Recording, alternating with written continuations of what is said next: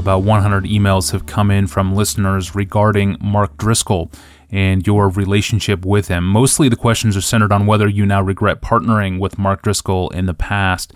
Secondarily, are there any lessons you're taking away from that relationship? Mm-hmm, mm-hmm. And third, do you agree with the decisions of Christian booksellers that have decided to pull Mark Driscoll's books off of their shelves? Well, let me take the, the, maybe I forget now the order the the first and the last I think the the issue of regret and the issue of books on or off shelves and just dispense with those quickly and then and tackle lessons a little more extensively. First, no regret. John Piper has no regret for befriending Mark Driscoll, going to Mark Driscoll's church and speaking at his events or having him come to the Desiring God conference. I do not regret that.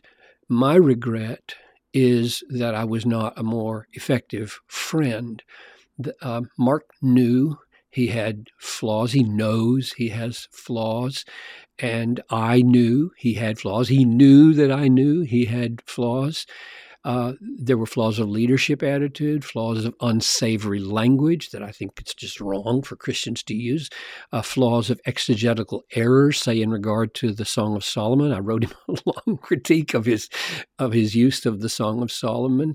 Um, I wrote him personally about these, but but I always hoped that in those cases the the relationship with me and with others would be redemptive and helpful uh, he certainly gave me more time and counsel than I deserved.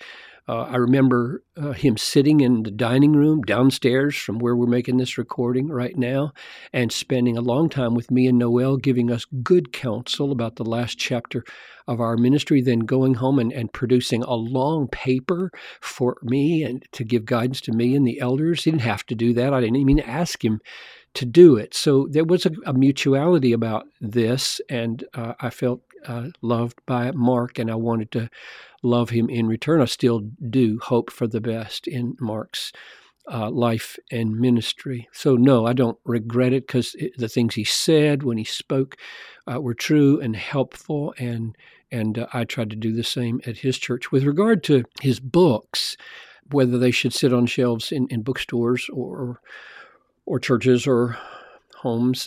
That's a tough call. If he's disqualified from being an elder, should he still exercise the teaching office of an elder through his books? That's one way to ask the question.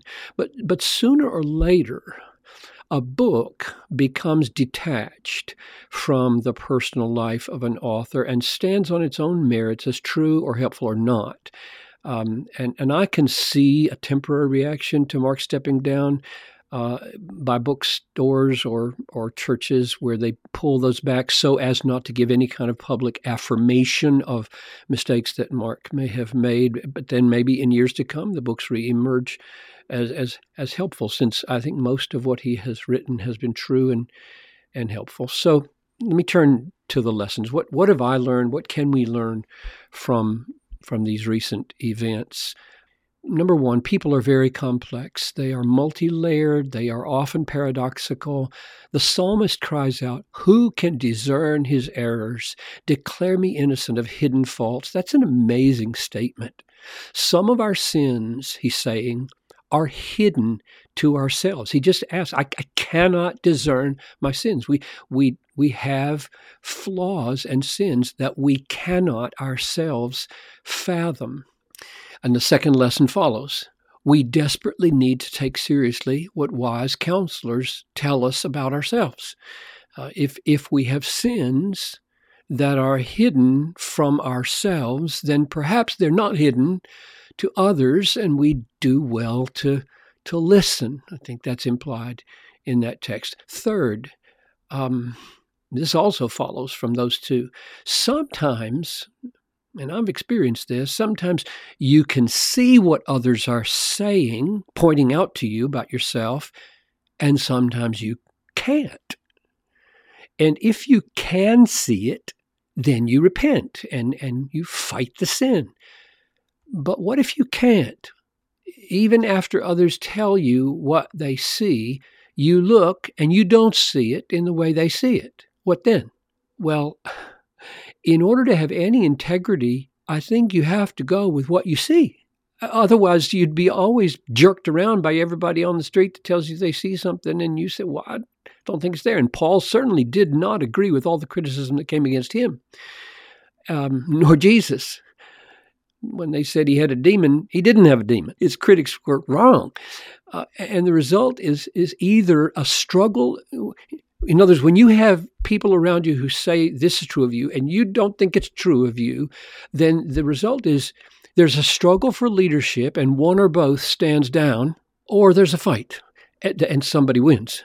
And, and that's that's the ugliest at all. And and and Mark stood down, and and uh, and that is you know probably a concession to yes, much of what you say is true, and probably it's a measure of I don't think you saw me right, um, and and that's just life. I mean, uh, Paul and Barnabas couldn't work together because they did not perceive their own flaws. Somebody was amiss and they couldn't uh, see it.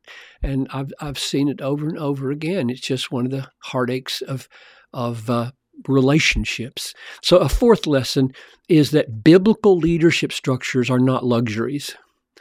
I think the trend among some megachurches to put in place outside councils with authority that are not based in the elders of the local church is an unbiblical, unwise approach towards church leadership. I think the biblical pattern of leadership is that every church should have a team of elders, vocational, non-vocational, all with one vote. The preaching pastor has has greater sway not by having a veto power with all the votes, but by being a wise, thoughtful, exemplary leader.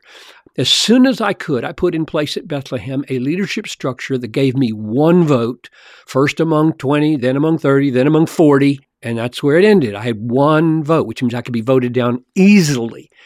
But I never doubted I had great authority at that church, ever, because of the pulpit and because I tried to be a, a teacher leader. I tried to lead with, with truth, not with official constraints. I never wanted to use office or uh, political power to get my way. I wanted people to be persuaded. So I think structure really matters, and there are a lot of well, I don't know if it's a lot, but there are some uh, megachurches today that I think going off off on, in an unwise direction. Fifth lesson, I think there is a, a, lesson here about money and salaries of pastors. I think it is a huge mistake to view pastors as corporate executives with huge salaries in the two, three, four, five, six, seven, eight hundred thousand dollar range. Uh, that to me is a clear danger signal that the elders and the pastor have a uh, their heart in the wrong place. I don't know Mark Driscoll's salary, but I think that the corporate mindset was too prominent, and so the, the warning to us stands. Sixth lesson, I've got eight of these. Um, there, there is a lesson how the same theology, Reformed or Arminian, on paper can coexist with very different personalities and leadership styles and sins. There's no theology on paper or merely in preaching that keeps a man from sin. Peter's withdrawal from eating with the Gentiles in Galatians 2 was sin, and it was not owing to a defective theology.